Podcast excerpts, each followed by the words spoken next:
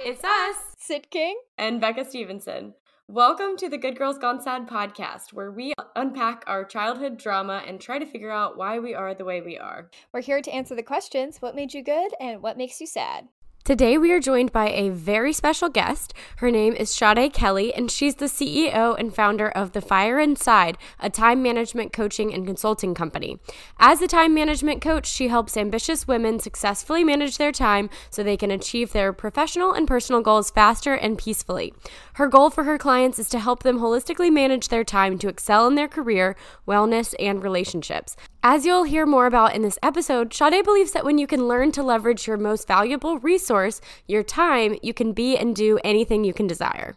So, Sade, we're so excited that you're here. Um, we thought that you'd be great for the show because your business specializes in helping ambitious women, and a lot, probably all of our listeners, are self described overachievers mm-hmm. and they take on a lot and they tend to feel like if you're having downtime, you know, you're not doing stuff right. And so um, we thought you might be able to share some tips, but also we wanted to hear your journey and how you got to where you are. Because for the listeners, Sade and I used to work together in New York. Mm-hmm. mm-hmm. And now she doesn't work in advertising and has her own business, which she'll tell you about, and lives in Atlanta. So a lot has changed in the past couple years, mm-hmm. and it's all very, very exciting. So yeah yeah, I think we will just start at the very beginning mm-hmm. and ask you what is your good girl origin story? So, what made you a good girl? Ooh, so I loved this question and I had to really think about it. Like, I had to go back to like therapy days. Like, I was like, where did this come from? um, so my origin story, I actually remember this. I think I was like four or five. So growing up, my mom was a single mom and she worked a ton. So I spent a lot of time with my grandmother. That was like my OG, like best friend. We were really close. And my grandmother obviously was born in like 1929. So her idea of like what she, ladylike was and what a good girl was was very specific and I wanted to fit into that mold very young and she would always describe it as like you have to be pretty, smart, nice, follow all the rules and make sure you're like crossing your legs and you're talking and moving a certain way and you're you know quiet and kept. And that was kind of like my origin story of like how i thought i was supposed to be. Yeah that is i mean i feel like that's just the description of a good girl. Somebody recently was like what is a good girl? And i was kind of like you know, if you have to ask, I think you're probably not one, which is great. but yeah, rule follower, polite, nice, pretty, all of those things just really hit home. And then like the ultimate desire to fulfill that role. Like yeah. can be exposed to good girliness and like have that in your life, but the like innate desire to like also achieve that is like what really makes you the good girl. Mm-hmm. Yeah. Did you feel well, what did you feel like growing up was how this manifested? Like, were you really involved in any particular things? Like, how did you try to strive to meet that ideal? So it's like I'm laughing because it's almost embarrassing. Um, so I it's all embarrassing. It's all embarrassing. like so I remember all right, so in elementary school there was like this gifted and talented class. And I when I learned like is all, so embarrassing. When I learned about this class in like third grade, I was like, that is my goal. I'm going to get into the gifted and talented class. What scores do I need to get into this class? And I got into that class. I stayed there. And then, even better is that I found out about this middle school that was just for gifted and talented kids. and I made sure to apply. Uh, can you imagine? I was like, 10 years old and I was telling my mom, I need to apply to that school because I need to go there because I need to go to the perfect college because I have to have the perfect career and at that time I'm going to change my life. Like I was such an overachiever. I was heavily involved in clubs and trying to be into the best classes. Like I've always just pushed myself way too hard. Yeah, and you're from the New York City area, right? Mm-hmm. Mm-hmm. I grew up in in Queens. Yeah, I've all I mean, I I grew up in the South. Syd is from the Midwest and also Pennsylvania. and like I feel like New York City is just a whole other level. Like if you want to be an overachiever, you're like the highest of achievers and the like having to get into different schools and all of that just i'm glad i didn't face that because i would have been very yeah did you guys did you guys have that i don't know if that's a thing in other states i, I don't know um it was a thing. There was kind of we had some kind of magnet thing, but I went to Catholic school. and Oh, okay. it started as a religious thing. I went to Catholic school like pre-K through 12th grade. So um which was kind of like we had spe- we had like the international baccalaureate program and some of the surrounding Mm. schools didn't. So like some non-religious like high achievers went there and it's almost comical because they were like, "Whoa, this religion stuff is wacky. What is going on?" um, but I still like I felt that way with the IB program. I literally cannot do math, right? And you have to take like the highest level calculus and I think another class. And they were I was like, "Mom, I think I'm going to fail it." She's like, "Just too bad." you're doing it. You're doing IB and you're finishing because it's a whole diploma program. You have to do all this stuff. So I Mhm. still felt that pressure, but um luckily I could still like attend school instead. I didn't have to apply, apply Yeah. to school. We had a gifted and talented program. It was called AG for academically gifted, like really hiding a lot there, very subtle. And we would leave school once a week, or I think maybe it was once every other week. But we we, because would, she was in it. yeah, I was in it. Yes. of course.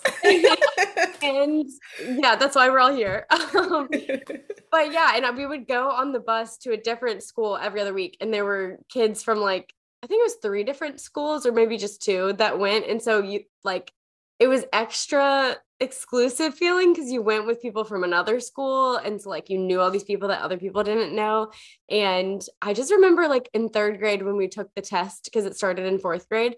I didn't know what it meant. And I was just like, I got a whatever I got. And my friend was like, Oh, I got the same score. And my mom was like, Don't talk about that. Go around and talk about your scores on this like aptitude test. That is not cool. And I was like, Oh, okay. Well, they made it like a public thing and they gave third graders their test results. So Yeah. yeah, what were we so supposed young. to think? Yeah, Mhm. I think I think like Hmm. I don't know. I loved it. It was like really cool learning experiences. But then looking back at it, I'm like, if I had a child and they wanted to go to AG and they didn't make it, that would make me so sad. I yeah. feel like there's like two sides of it. Yeah, definitely. I feel like it definitely hurt me in some ways because I I still deal with this now where there's this there's always this thought in the back of my head like are you good enough? Are you doing it good enough? Are you gonna like get the high score? Are you gonna be perceived the way you want? Like there's constant anxiety around like is this the highest level it can be? It's almost like perfectionism. That's definitely the perfectionism is so real. And I feel like, I don't know. I mean, after working with you, you were always so on top of everything. And like, I mean, I feel like I could tell you were probably a great student because you were like very organized and always on top of stuff. And I feel like it definitely like bleeds into your adult life that like motivation and discipline and feeling like you have to have everybody think that you're doing a good job. Yeah, especially especially as like an account exec. Like the account teams, you like if we don't have it together, no one has it together. So yeah, it's probably Yeah, was like the perfect role for me. That's so true. And so in advertising, like Sade's role is very seen as like very type A, I would Mhm. say. But you do you think you got into your specific kind of career because you liked the pressure? Like you thrived in that environment? Yeah, I think so. I got into advertising, and oh my gosh, wow, this is all coming together. You guys are gonna really gonna see it with this story. So, I went to Ithaca College, and at Ithaca, they had people come in and talk about internships. And when you're a junior, you know, that's when you actually start really caring about your internships so that you can get a good job. And this woman came in from Ogilvy and Mather. I, I remember her name was like Paola, Polar, Pa- Paula, something like that, whatever. She came in and she was like the, describing the internship. And I was like, oh, this sounds cool. Like you get to do ads, you may work with these huge brands. And then she said, only 2% of people get this internship, like who apply an interview. The I was I was like I absolutely have to apply. Like cuz it's just so competitive. There is no way that I couldn't at least apply for this internship. So I ended up applying for that internship, getting the intern. I was literally one like there was two of us from our college who got in and I was one of the people. Wait, I'm dying because I also applied and I did not get in. was it like the fellowship thing? yes. Yeah, yeah, I didn't get in. And it's it so hard to get in. It wrecked my world that I didn't get in. Like I was so upset about it. I totally forgot about that until right this second. And it was like an early shakeup for me my. Yeah, yeah. It was it was just so competitive, and I was like, I couldn't help myself. I've just always been that competitive girl. Mm-hmm. And what is what was the environment like once you got there, though? That sounds bad, maybe. it was so intense. Like you know what's so funny? Oh my God, I can't believe we're unpacking this. But when I was when I was there, there was as I was there, like can you imagine all of us? It's like taking all the competitive kids from all the colleges who want to be in advertising and putting them in one room. The amount of just backstabbing, talking about each other, acting nice in front of the, um, each other's faces. It was like the Hunger Games and like for advertising. It was insane. Like I had a great experience. Um, I definitely think they worked us so hard. Like there were some nights I was there, it's like 1, 2 a.m., went home, came back, like working on these ads and stuff. And it was like, it's not that deep. You weren't even making that much money. But like to us, it was just so serious because the way they made it um, seem. And I remember there was this like group of people who didn't like me because I like was very to myself and I would only speak to the people that like I vibed with or who were on my team. And they were like, that girl is just so stuck up. And I got I got coined like the stuck up girl the entire internship.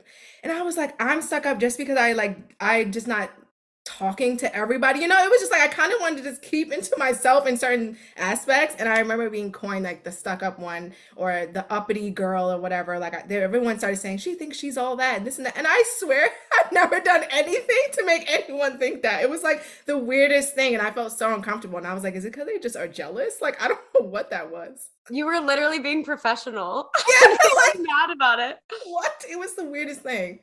That's so funny. Oh my gosh. Yeah. I well, I don't, I guess I can say it. People can look me up at Merkley where we worked together. Yeah. I, I interned there and we had the group project. You remember the interns would like go up against each other. Mm-hmm. And I became like vicious in that project. And I was like, we have to win. And there were people on my team who like did not care about advertising. And I was like, this is make or break it for me for getting a job. Like, mm-hmm. if I mm-hmm. don't win, I'm not going to have a job. And it wasn't even like, I'm not going to have a job here. It was like, period. like, I'm not going to get a job after graduation if I don't win. And then my group did not win. And I mine st- either.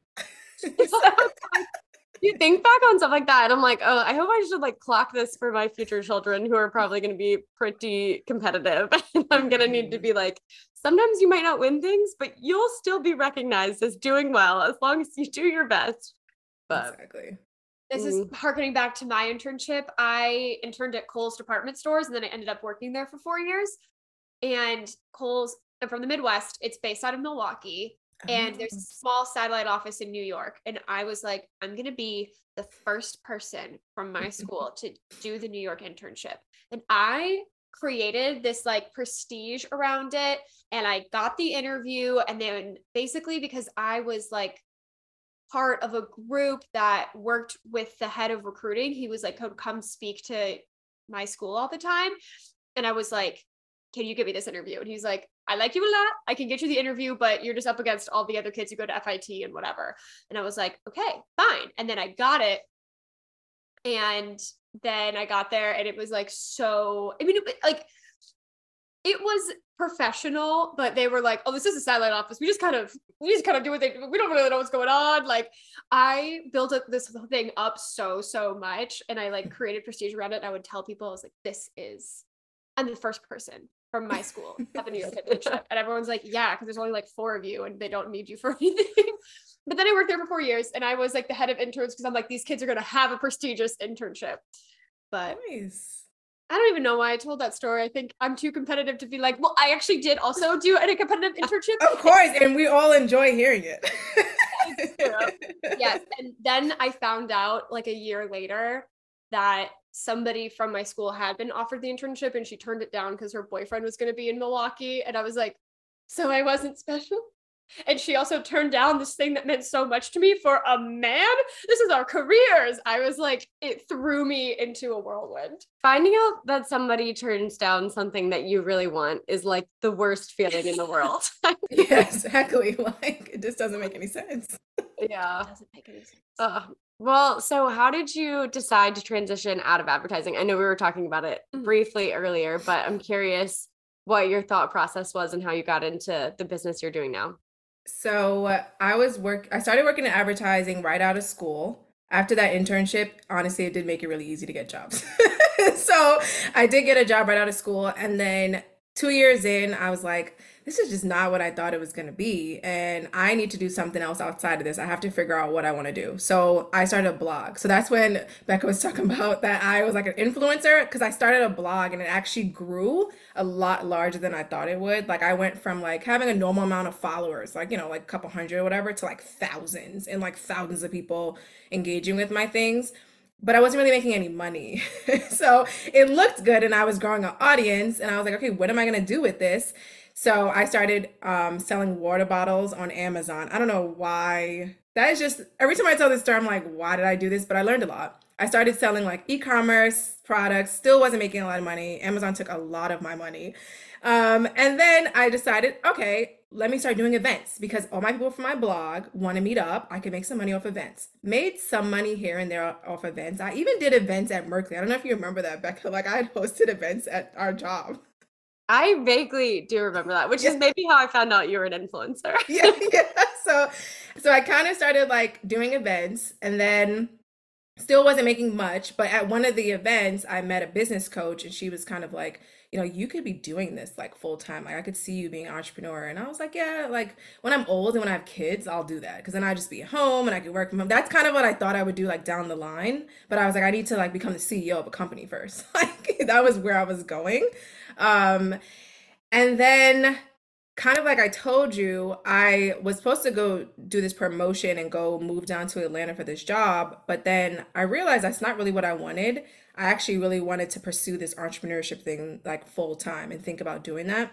And funny enough, the pandemic happened, so the the job didn't work out anyway. So then I ended up hiring the business coach. I spent more money than I've ever spent myself besides college on her and she helped me figure out that I have this time management skill. And I was like, people aren't good at managing their time. They're not organized. Like, what do you mean people aren't? Or I literally like didn't even know that was a problem. Literally us. Yeah. Um, yeah. I mean, I was late to the Zoom. like I I don't know. I just I don't know. I just did not know that was a problem. So so she was like, um, you know, you could start teaching people that. And I was like, yeah, let's see if people are interested in that. So I had asked a couple of friends, like, um, you know, do you struggle with time? Because they were side hustling. They had a job in, in the creative field too. Like I was friends with a bunch of different advertisers and media people and stuff. And like they wanted to do things on the side. They're like, I want to grow my following like how you grew yours. And I was like, okay like I, I was like let's meet up at starbucks. We'll all sit down and i'll do like a little workshop and i created this little deck and i presented it to them and then the next week i was like did you guys save time? And they were like i save like four hours a day with your with your changes. And i was like what? That's like crazy results and then my coach was like, Yeah, you need to create a framework and you need to start talking about it on your platform since you already have people there. And I literally one day I was terrified. This happened April 23rd or April like 13th. It was like sometime around April 2020. And she was like, Go on your stories and just offer to people that to help them get their lives together. And I did that and I had 10 people book a call. That's really amazing. Yeah insane. Like the story, even telling you, I'm like, I can't believe that happened. And then after that, honestly, I kind of just went from there and I started coaching people. I started doing it one on one. And then eventually I started seeing the money come in and I was like, I could quit my job. So, like, in five months, I ended up saving a lot of money because I didn't have to commute. I was sitting at home anyway. I had more time to work on the business. And then I ended up just quitting my job. And I've been working as a coach for the last like two and a half years full time. Wow. That's yeah. so cool. Yeah. How did you like emotionally get ready for not having a corporate job? Mm. It was so challenging. A lot of tears. Um, I was terrified. I of course created a diligent plan. Like it was thoroughly like here is how I will sustain myself if I quit and then I had a here's how I'll get my job back if this doesn't work plan. Like I literally, I remember I was like on the phone with my manager at the time and I was like, you know, I'm to go after this, but if anything, you know, doesn't work out, I still want to keep a good relationship, you know, with you. And he was like, yeah. I get it. Like you're good, you know? So he, they totally understood. And they were actually really nice. They were, they were sad to see me go. Obviously they were like, no, like don't leave. And a, a couple, they even kept me in the, um, in the group chat with all of us for like two years. Like I just got out. Um, but yeah, they were really nice about it. But the leading up to it, it was just rocky. Like I was all over the place. I was like, should I do this? Should I not do this? And then I I really give it up to my my husband who was my boyfriend at the time he really helped me because he was an entrepreneur already and he was like Sade, just do it. And if it doesn't work out you go back. Like they love you anyway. Like you know just just see where it goes. And I was just like no like this is the end. I'm losing stability. I was like going crazy but I had to just learn honestly I had to learn how to manage money way better than I ever had because entrepreneurship is so up and down but there's when the, when it's up it's up. So it's like you just have to like figure it out um, and that's kind of how I dealt with it. I just went for the leap, honestly. Do you feel like COVID was good for that type of business? Or I assume it's good, right? Because people had time and extra money in a lot of cases, just like sitting around. Yeah, I think COVID was actually good for this type of business because people went from commuting, going into the office, to now having to figure out how to actually get their work done from the home environment. Many of us had never worked from home before. We didn't know how to have routines. A lot of us went from our pajamas to the Zoom. Like, you know, we didn't know how to actually have this professional environment and create it for ourselves. So a lot of people were struggling with their time, struggling with their schedule. I didn't know notice that at the time, but I learned that based on my clients and I started to see what was their issues and I started to market that. that kind of helped me to get more clients. Now things have shifted a bit, but that definitely helped when I was starting out.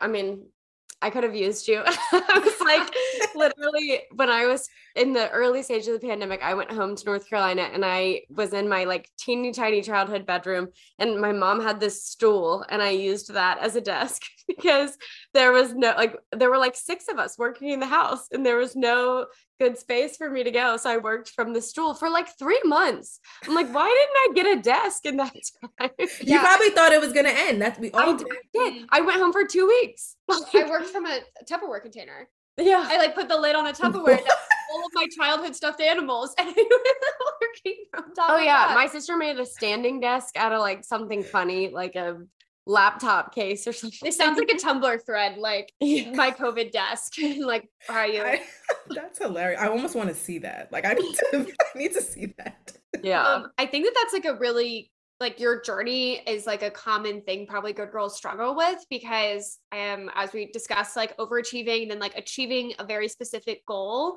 is a big part of good girlyhood sometimes we call it and like taking the step back and like I, like and I feel like a lot of times good girls are like everyone knows like oh that's the girl that's going to go do this thing. Like you there was always a kid that was like that I'm running for president.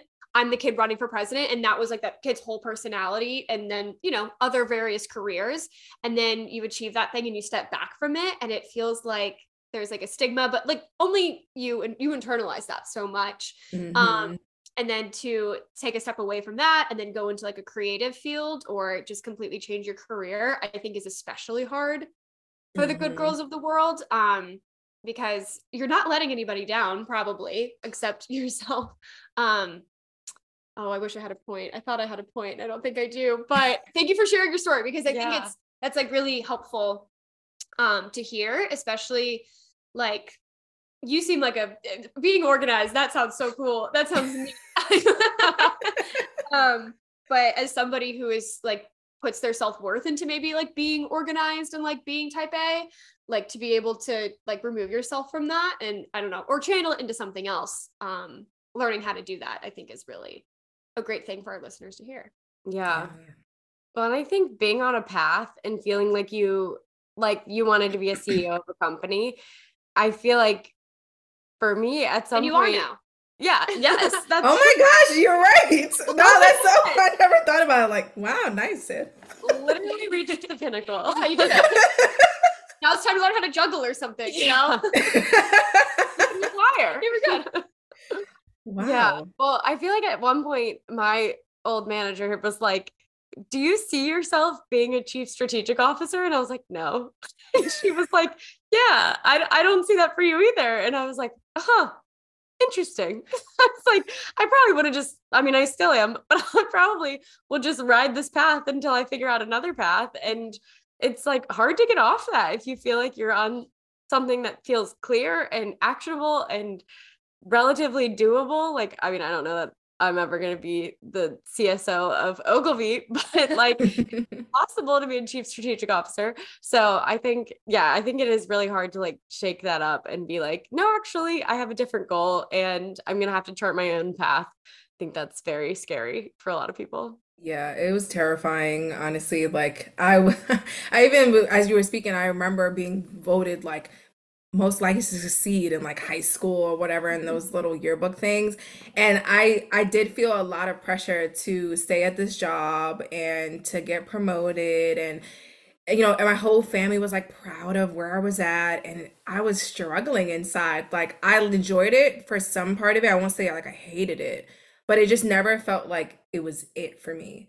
And i kept thinking about like I have to figure out what's it because if I don't, I'm always going to feel like unfulfilled in some part of my life. And I didn't want to feel like that. Like, I remember I was sitting in a meeting and we were all like typing away, but we were like chatting and we were staying pretty late.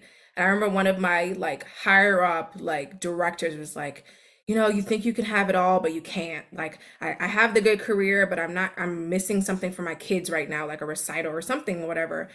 And all I could think about was like, oh my God, like I want to be her, but like she doesn't even enjoy where she's at. Like, so how am I going to figure out how I can enjoy and actually have it all, you know, whatever my all is? And I think that shifted the way I started to see things. And then I got really into personal development, like deep into like mindset work and like how I can start questioning things, which is like stuff good girls don't do. Like, we're like, this is how it is, you know? And I had to like really push past those limitations and that helped me to kind of break out of that mold i feel like the wanting to have it all thing is huge and mm-hmm. also mm-hmm. impossible and it's really annoying that it's impossible because it's like well if you just work hard enough and you maximize your day so how do you teach people who like want to do everything is there a way that you have to think about like prioritizing the stuff that brings you joy and makes you happy and actually is important yeah, so when it comes to having it all, I always say you can actually have a quote. Well, you're listening, if you're hearing the podcast, but I have a quote behind me right here that says, You can have it all, but you can't have it all at once. So I always tell the women that I work with, like, you can absolutely have it all. We can hit all of the goals that you want, but you can't work on all of them right now. So which one are you going to prioritize? Which one is important? Which one is going to move the needle for you? Which one is urgent in your life in the season right now? And then we start from there. So it is all about like prioritizing each section of your life instead of trying to attack all of them at the same time. Can you speak a little bit about like why you work with women specifically and like what made you make that choice? I am just like such a pro women, girls, girl. Like, I just really am passionate about helping women because I think there is more limitations put on us. I so I grew up with three brothers, so they kind of got to do whatever the heck they wanted, right? Meanwhile, I didn't, um, and I think a lot of us that's kind of the limitations put on us just in society in general. Like we're told we have to do things a certain way, we have to people please. We may not be able to have all the things that we want to have. We can't have the career and have the kids and blah blah blah. I just feel like there's a lot of pressure put on women. Like even just the thought of like my husband probably wouldn't eat if I didn't cook like or if I didn't plan out meals like he would be like oh wait should I go to Chipotle today like you know it's just like the thought of like we have to hold uphold a household and then take care of ourselves and men kind of just get to go after that whatever it is that they want to go after all on their own um I think that's why I'm so passionate about helping women. I've worked with men, like out of like all my clients, I've probably had like three guys that I work with, but honestly, I'm not passionate about working with men. Not that I can't help them, but I'm just so more passionate about helping with women. Yeah, that makes sense. I mean, you always hear about even if the women the woman and the man in the relationship make the same amount of money the woman usually does a lot more like emotional labor and labor mm-hmm. around the mm-hmm. house and um, a lot more childcare and you become like the de facto person that your kids turn to and yeah i i always think about that and it's just like well you really can't win for losing because even if you're like making more money and you have this high power career and all these things that we want it's like you then have all these other responsibilities falling on you too yeah yeah, that, that's why I'm so passionate about it because I know I, I just see a lot of women struggle with managing their time or even just having the courage. I think that's another thing. Like for the longest time, people thought I was super confident because I was acted super confident, but I was like super insecure. And I think a lot of women are like that, where we it's hard for us to find the confidence to even go after what we think we want, not like what we think we should go after, which is a big difference. Like there's certain things where we feel like, yeah, I, sh- I probably should get this job or I should do this career versus like, what do I actually want? Mm-hmm. So we also would like to know what made you sad, what makes you sad. So basically, what kind of prevented you from being the quote unquote good girl in your current life? Okay. What makes me uh, the thought of dying before I get to like achieve my goals terrifies me. Like I don't even I think it's like past sad. It's like it's fear. Um, so that's something that really drives me. I think sometimes people think I'm morbid because at least my clients say that. Because I'm like, sometimes if I need to like motivate myself, I think about like when I'm like 95, am I gonna care about if I did this or that? And then I just make an action. Um, so I think a lot about that. And that kind of is what makes me sad. Like if I wasn't able to do the things that I've always wanted to or help people achieve their dreams and goals too, like it would make me so sad. Well, at least it's motivating for you and not yeah. like crippling because sometimes I have fears specifically like that or like about like other people in my life something happening to them and i just get so like overcome by the fear. And I, this is something i felt since i was like four. So i probably should have been talking to somebody at a young age but i feel like this has always been like a big fear that i've had and especially now where i'm like kind of like exciting things are happening for me and like i don't I wanted that to be cut short. And not that they would be, like, mm-hmm. not that that's something that I'm facing right now, but I do think it's good that you're able to see it as like what's important and what's something that I'm going to like remember and feel proud of versus like feeling terrified that you won't get everything done in time. Yeah, I think this is definitely a mix of both, but the latter, you know, most of the time when you're feeling overwhelmed and you feel like you have a lot on your plate and things like that, how do you deal with that? Or how would you recommend that somebody deal with it? So, first off, everyone feels overwhelmed.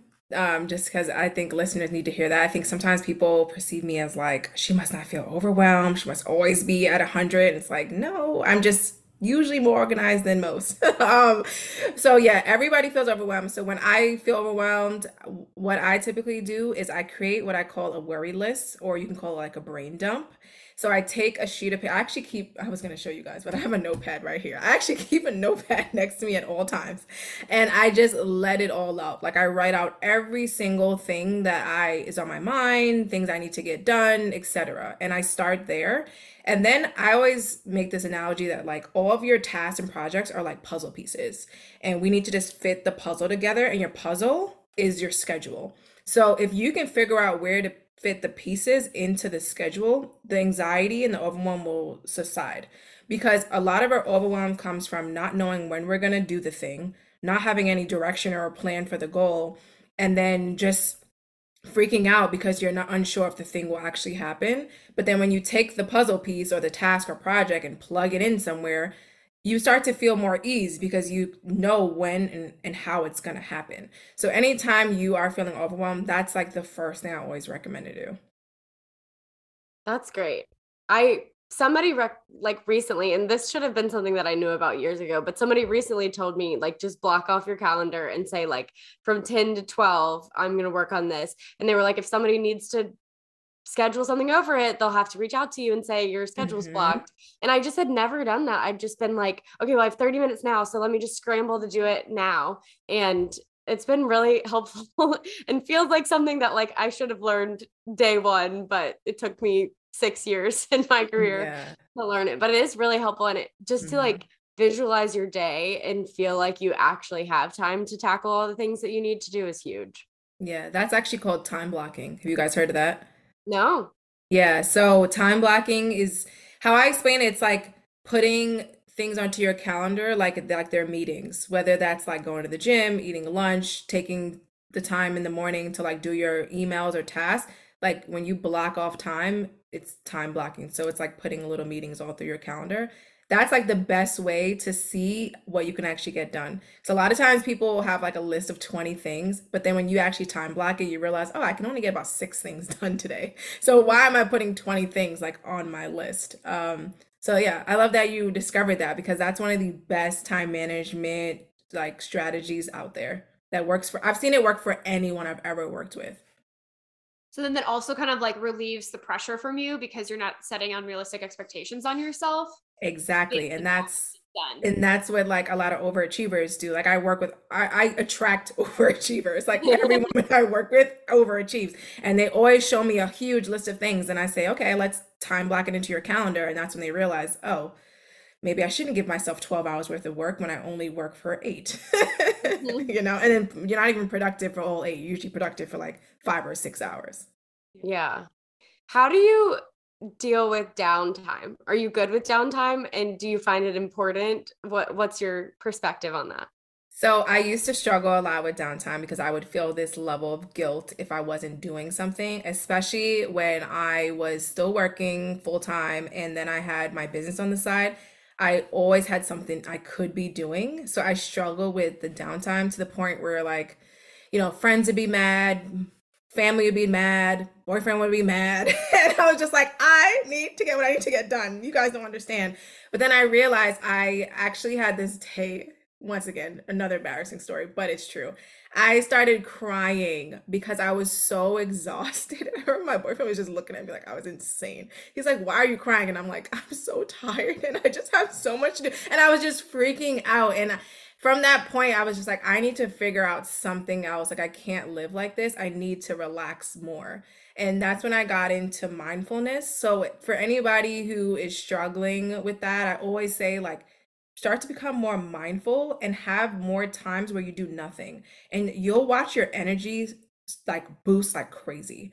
So now I schedule in breaks like every 2 hours throughout the day and they're purposeful like 10, 15, 30 up to 30 minutes, sometimes even an hour breaks to do something fun, to walk outside, just something away from technology um, and I purposely plan in time on my calendar that says stop working, like wind down for the day. And then I have like another alarm that's like, no, really, stop working, like wind down for the day. Because the first one, I'm always like, eh. That's really smart. I think a lot of our listeners struggle with this. And mm-hmm. I mean, it's certainly something that Syd and I, I feel like we both have like a million little projects that we're working. I mean, Syd's literally on a sketch team, has a podcast, does stand up, and has a job that's like way busier than her previous jobs, and does background work. So, like, wow. literally, we're just. I feel like we're both like running from place to place. Mm-hmm. And she's a husband. I'm a husband. it's it's so funny though because I like. I don't think I've ever been like I need to take a break and force myself to do that. It literally until the month that I was getting married and I basically beforehand was just like I can't like focus on anything else. So we did we'd like paused the podcast for a couple months and like I didn't really I didn't do comedy at all. And I just was like I'm going to do my job and I'm going to chill. And that's like all I'm going to do. And most of the wedding planning stuff was done but I was just like I need space to like work on things if I need to and I'm not going to try to do anything else creative or otherwise. And I feel like it was like the first time in my life when I realized like how tired I was. And I was like, mm-hmm. this is before the wedding. Like this isn't even after. This is just my normal life is like taking so much out of me. So I feel like it's caused me to like re-examine my like feel like I have no plans tomorrow night. And I was like, I need to plan something. And then I was like, why? Why do I feel like I need to plan something and can't just sit on the couch and watch Abbott Elementary and like mm-hmm. go to bed mm-hmm. early? like that's what I want to do. Why do I feel like I have to schedule something? So that is yeah. that's really smart of you to like yeah. make yourself make time for that because it is really yeah. hard sometimes to force yourself to slow down.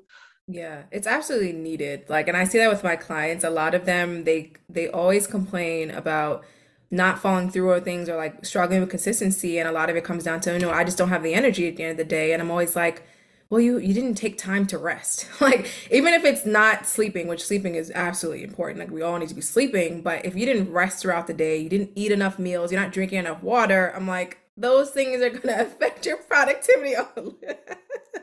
I we gotta stop this conversation.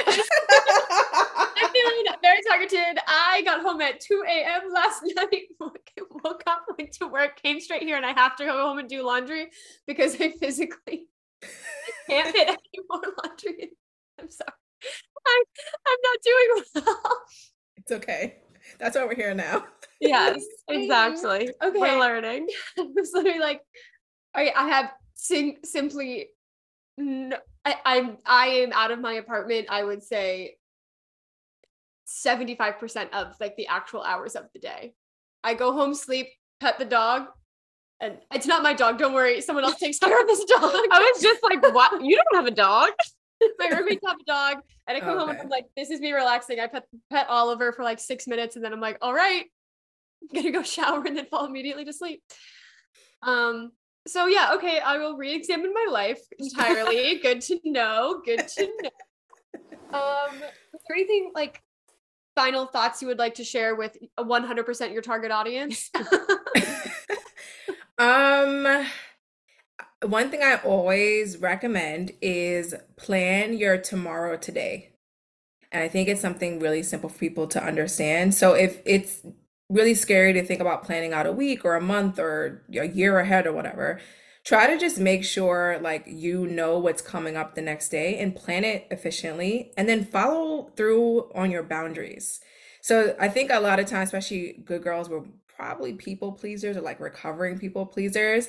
Um, a lot of times I would say yes to things, or I see clients say yes to things that they really should say no to. And I started actually making no my default, and then I say yes to things I actually um things that are like a hell yes are things I was usually typically are saying yes to, and everything else I'm saying no to, so I can like put the things that I need first. Um, because I'm very big on like if I could finish majority of my priorities by like 2 or 3 p.m., like that's an amazing day. And then I take like the afternoon, the rest of the afternoon for like client meetings, podcasts, other things like that. Because I never want to feel like at the end of the day that I have other lingering priorities that I have. And I think that can't happen unless you're like diligently planning the day before. Because you want to wake up with like a clear plan and purpose and not like scramble throughout the day. So I recommend starting there. what? You, give yourself more than 15 minutes to get out of the house? That's crazy. Yes. I feel like I am I making you nervous? I will say this is extra manic energy from Syd today. You're you're not making me nervous because I am absolutely used to this environment. Like I'm used to these responses. I I could tell you guys crazy stories, but I don't want to blow up my clients. But like I have had someone I worked with who was their screen time was 14 hours, and I was like, "Are you on your phone the entire day?" like so you would be surprised what people are spending their time doing. And but even someone like that was able to get their down even she was able to get her screen time down to like half of that, like six hours, which was a big, big jump. So if you need to be giving yourself like, I would recommend at least 30 minutes. So that way the day isn't so reactive. Because when you think about it, when you start your day in this like rush space, that rush stress feeling is going to linger throughout your entire day versus like if you just had even 15 minutes for yourself in the morning just to like decompress maybe meditate i don't know pray read whatever like makes you feel good and then you got dressed and went out for your day i bet you your day would like just end up better Mm-hmm. I pri- yep, it, I'm sure it would. it would. It's so funny. I feel like when I was working, because I used to live like a 15 minute walk from work. And so I, when I was working at an office, I am still working. but if I still lived where I lived, I could still walk to work, but I don't, which is, I mean, I like my apartment, but it is unfortunate that I can no longer walk to work. But I Mhm. used to get up like a good hour before I would leave for work and I would like do my little skincare routine. And then I would just sit at the table with a cup of coffee and just like unwind. Like I just like it was so nice. And I feel like Mhm. working from home, I've stopped doing that. And I've been trying to get back into it. So I'm not like immediately checking Slack when I wake up or like immediately looking at my phone to see what I've missed. And Mhm. I feel like it was so nice having that physical boundary between work and not work. And so I'm trying to enforce that on myself in the morning because I know how important that is to me to not just like roll out of bed five minutes before a meeting and like start the day feeling frazzled and wash my face at 12. Like I feel like I'm trying to get back to like having a morning because I know that it's just it's so calming when you start Mhm. with something that's a little bit centering. Yeah, and if I could suggest something, I would usually if like a client came to me with that, because that's something so common, especially during the pandemic, try to set up different environments in your home so you can kind of still separate like things. Like I don't know if I don't know what you have, but judging based on what I see, you No, could like is what I. Know it's it's New York, so like I get it. Um, but maybe you have a corner of your couch that's like where you can relax and have your coffee, and then you have like the other corner or like another table that's like your office. So like for me, this right now I'm in my office, but when I step outside, it's like there is my bedroom. That's a different place. I'm in my home now. So like having the barrier and not doing like home things where you typically would do work kind of helps to create that separation too. Yeah, that's great advice. Thank you. Yeah, well, Yeah, thank no you. worries. Um, uh, if no one else does, I will enact some of these things. Um, so no. Mhm. I was like, okay, so what you're saying is I should also eat breakfast. You're also I should like eat breakfast, Drink water. drink water, and not just like have an RX bar at 11 because I'm like, oh, hunger. That's what that is. Um, yeah, I'm Yeah. Okay, we should okay. move on. I feel like this was very helpful and you guys are gonna boost your productivity, so I did my job. we are. Yes, we are. And everyone should check you out. We'll we'll do your handles and stuff later, but Mhm. all of our Okay, cool. followers should look into you. Um, so now we would love your entry into the Good Girl Glossary, which is the definitive list of people, places, and things that make up a good girl. Okay, so I was a very avid re reader, still am, and I was obsessed with two different series. The first one was anything Judy Blume. Like I was a just did you see that Are You There, God? Oh my God, it's coming April out. 28th. I have 28th. It's I Friday. actually passed the poster on the street and meant to take a pic. I took a picture of it and I meant to send it to you to say we should go together, and I didn't do that. But we should go together. you know how many you know how many times I've seen the commercial and gone like, oh, we need to tell Becca we gotta go together. So know the sentiment. We we, like operate with one mind. We just kind of forget to tell each other Mhm. about. Yes, but what was the other series? Oh, and the other series that I was obsessed with was the Cheetah Girls. Um, so I Oh. had like every book from them. I think there was like 16 or 12 books or something. And I I had didn't know there were books. Yes, I had every single book. And funny story, I actually brought the book on vacation and I left it in the back of the seat pocket in their plane. And I made my my aunt call the airline and I got the book shipped back to me. That's amazing. Yeah. I was like crying about the book. Um, so yeah, those were the two series that I was obsessed with, and I feel like a lot of good girls probably read those too. Yeah, those are great. We've also talked about um Junie B. Jones, which I feel like that's a little younger, but those Yes, those were those good. were always stressful because she broke a lot of rules, but like cathartic. Uh-huh. Yeah, it was like I'm not hers. I'm good. yeah, and it's like, well, her parents still love her, so that's good. Yeah, Good to yeah. know. They were absolutely. Oh gosh, I forgot about how stressful they were, and then I just got stressed. Yeah, I kind of want to reread "Are You There, God? It's Me, Margaret." I don't think I've read it probably since I was like ten. Actually, I remember them talking about boobs and going, "I'm I'm too young for this." They're talking about ha- boobs at all, and I know that's the whole point of the story. but I was like, Mm-mm, "I'm gonna deal with that later. Uh, I don't have to deal with that right now. I'm gonna deal with that later." Mhm. Uh, So, and I love that there's like they're like actual real like kids in the movie. Like it looks so wholesome, even just from the trailer. So I'm very we're very excited about it. yeah. Oh, I was gonna. There was a series that I was.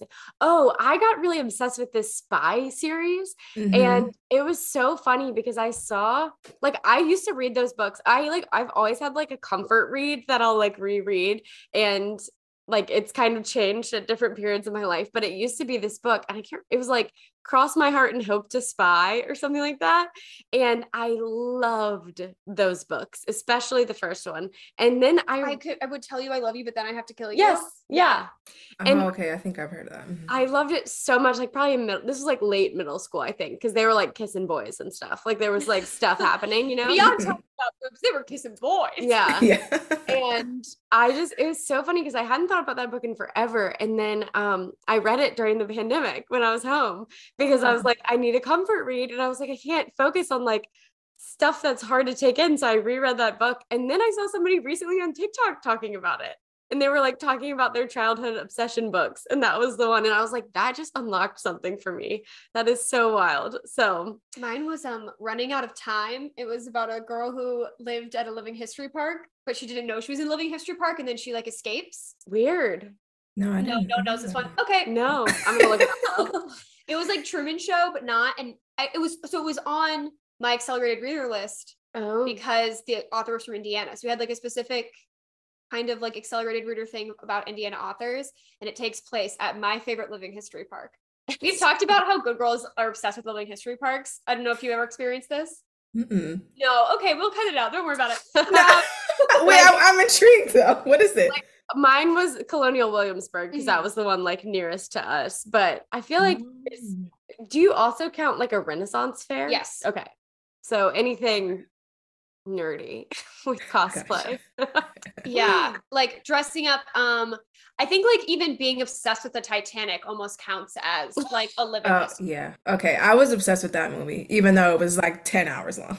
yeah yeah So, like that kind of like very much picking a point in history to relate all of your other times off of like i was really into the 1904 world's fair um we don't talk so about specific. you know what that's that's a story for another time what happened? they invented the ice cream cone there like it was like actually no i'm not i'm not about to diatribe about the 1904 world's fair not Okay. today because we have a game for you yes, but I definitely okay. Nominate- Oh yes, yes, yes. Sorry, I- I second the nomination. Um, we normally we like enter it by s- stating it together.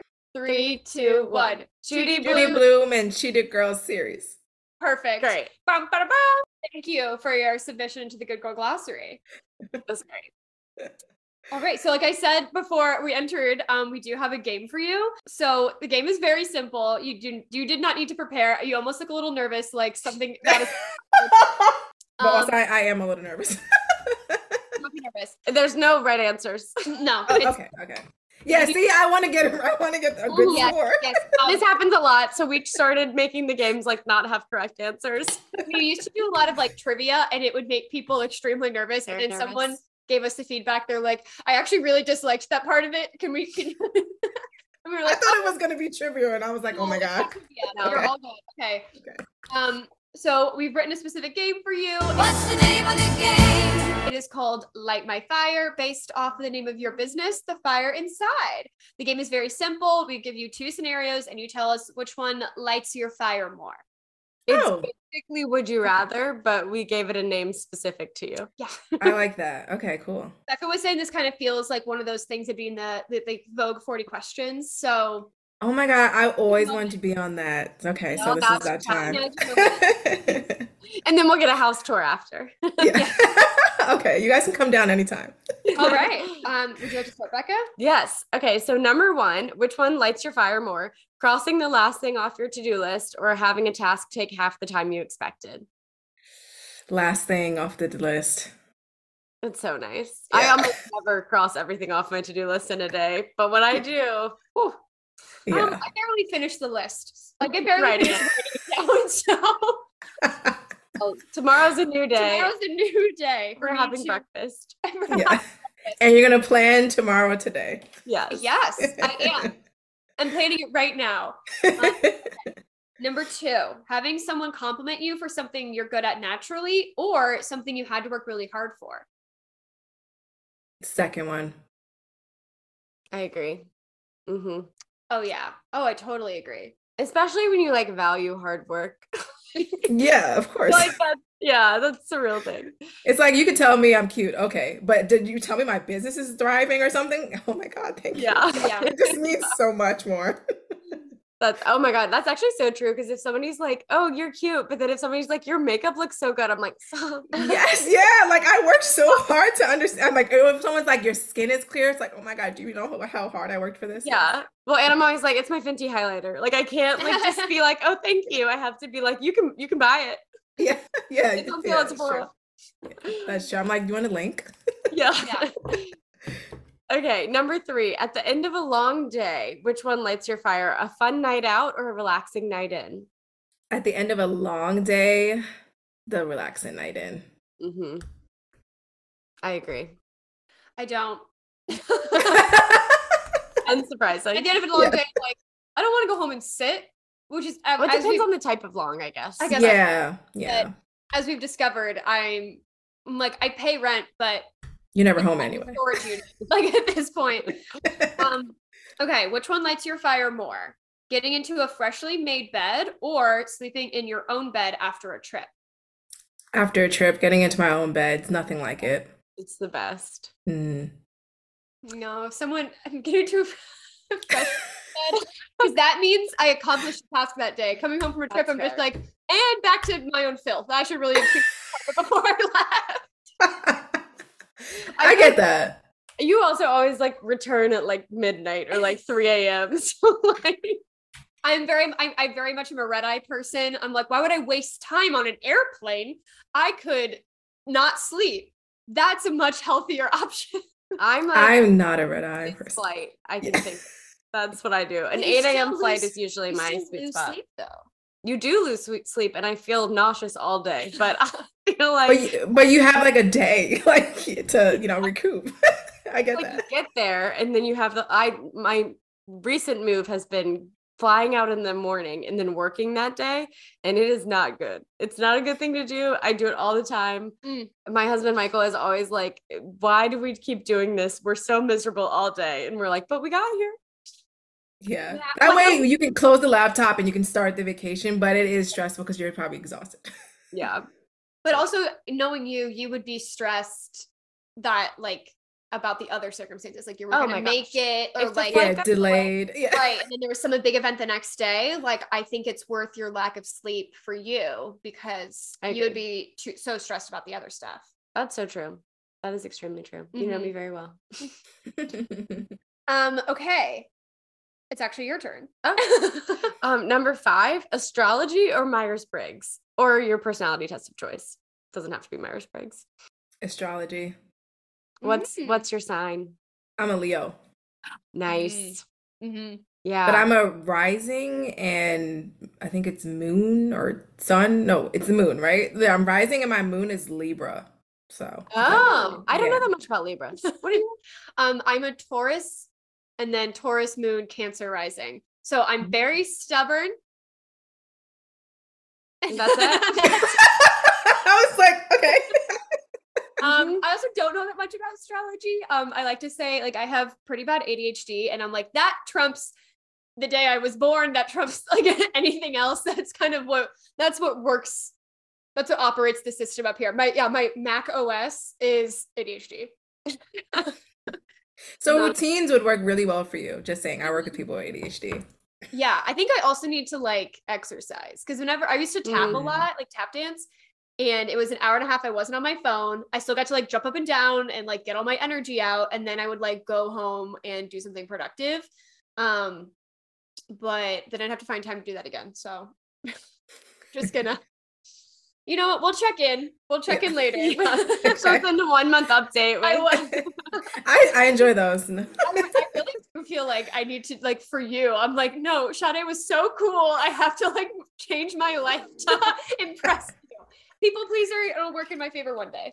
Yeah. Okay. Uh, you're, you're a Sagittarius. Yes, I'm Sagittarius. And I think I'm Aquarius rising and Pisces moon, except for nobody's really sure on my birth time because I'm the third child. So You definitely have some kind of water sign, yeah. something in you. I believe. Well, that. oh wait, no, not Pisces moon. Sorry, Cancer moon. Which I said that to somebody one time, and they were like, "Oh, so the Sagittarius and Cancer mix means you have a lot of emotions, but you don't allow yourself to feel them." And I was like, "Wow, I've been paying a therapist for years to tell me that on my chart."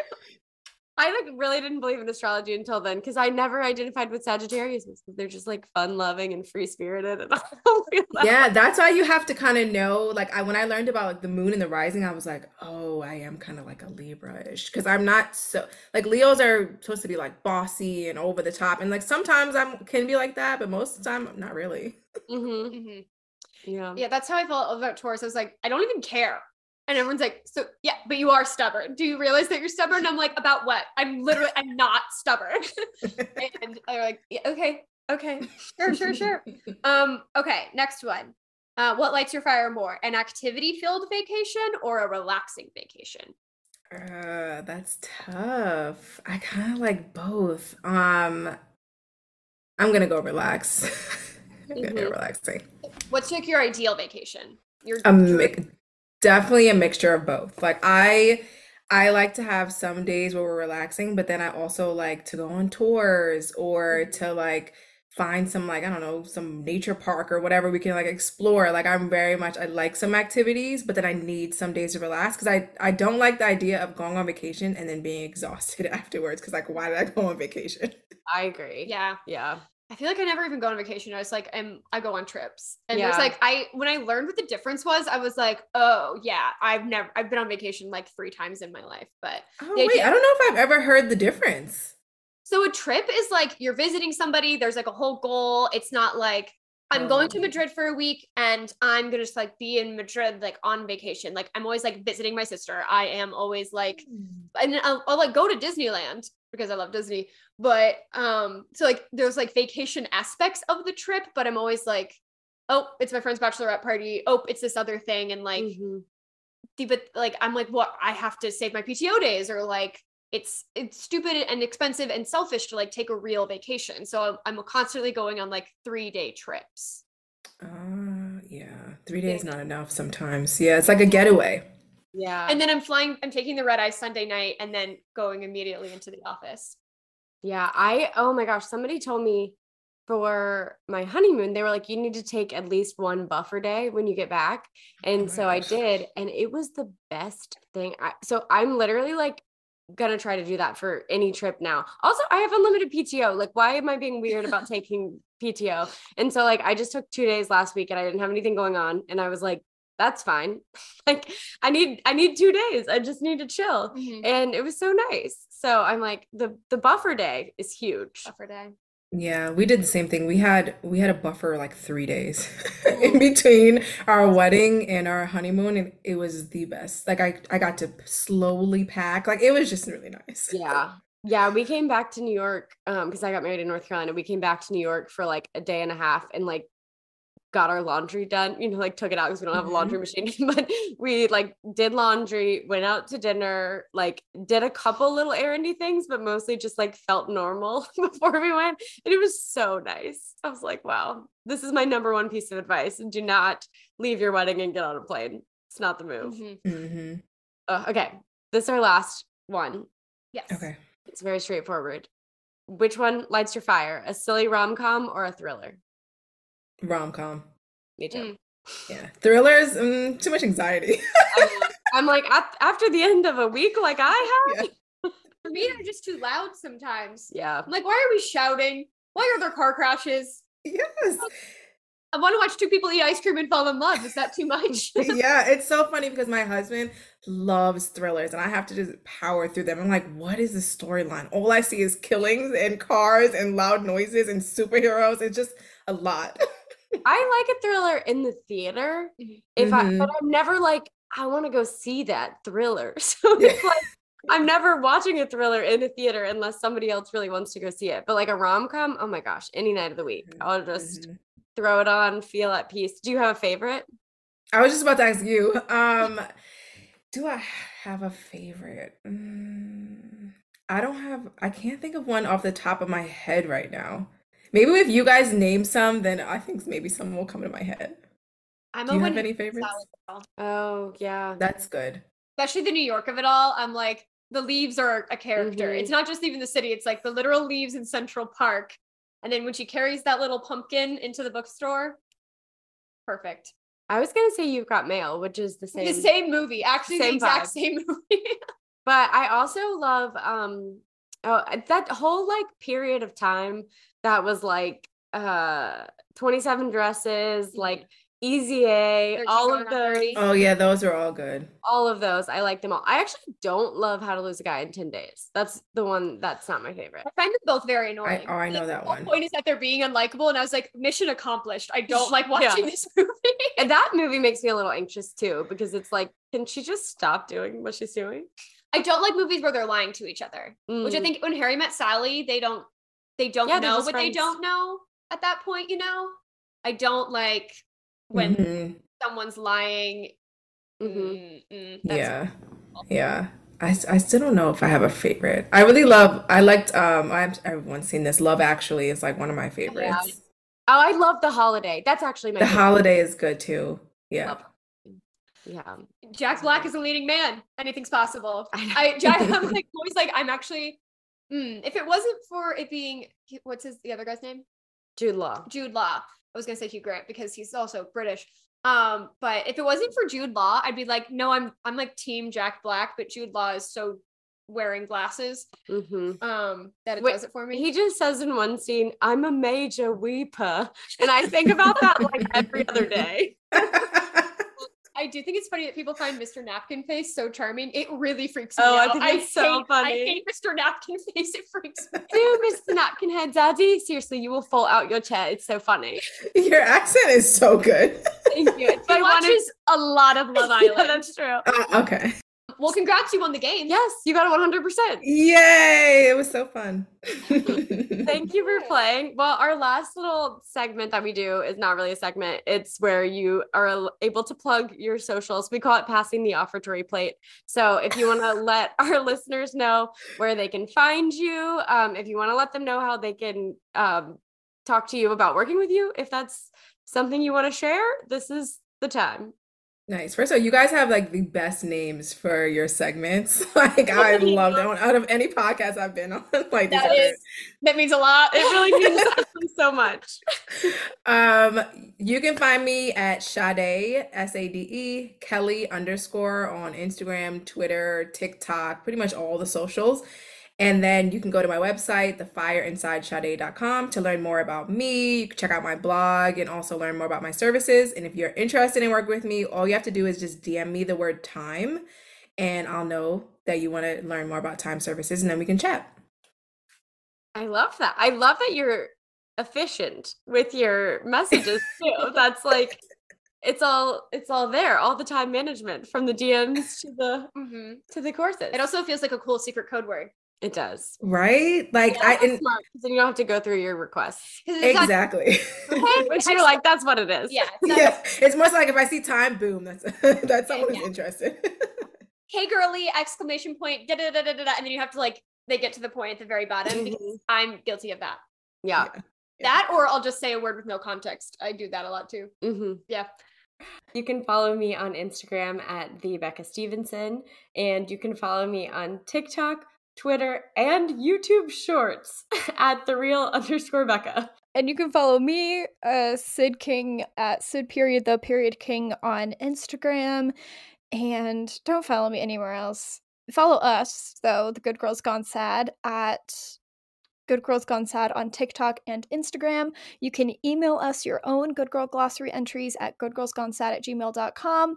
Please like, rate, and review. You know the deal. Um, and also, now that we are on Spotify for podcasters, which you might have heard an ad before this because now we're girls with ads um, you should answer our polls and our Q and A's because we're going to put them at the end of every episode. And if you leave us a review, we will mail mail you a sticker. You just have to tell us that you did it, screenshot it, and give us an address. It doesn't even have to be to your house. You can send a sticker to your enemy, but we will mail you a sticker. I think all that's left to say is Jesus wouldn't call people whores on the internet. There's nothing else to say but thank you. And Yeah, I thank hope you had so fun. much. Thank you. Thanks you guys for having me on. Um, I look forward to hearing the episode. bye. Bye.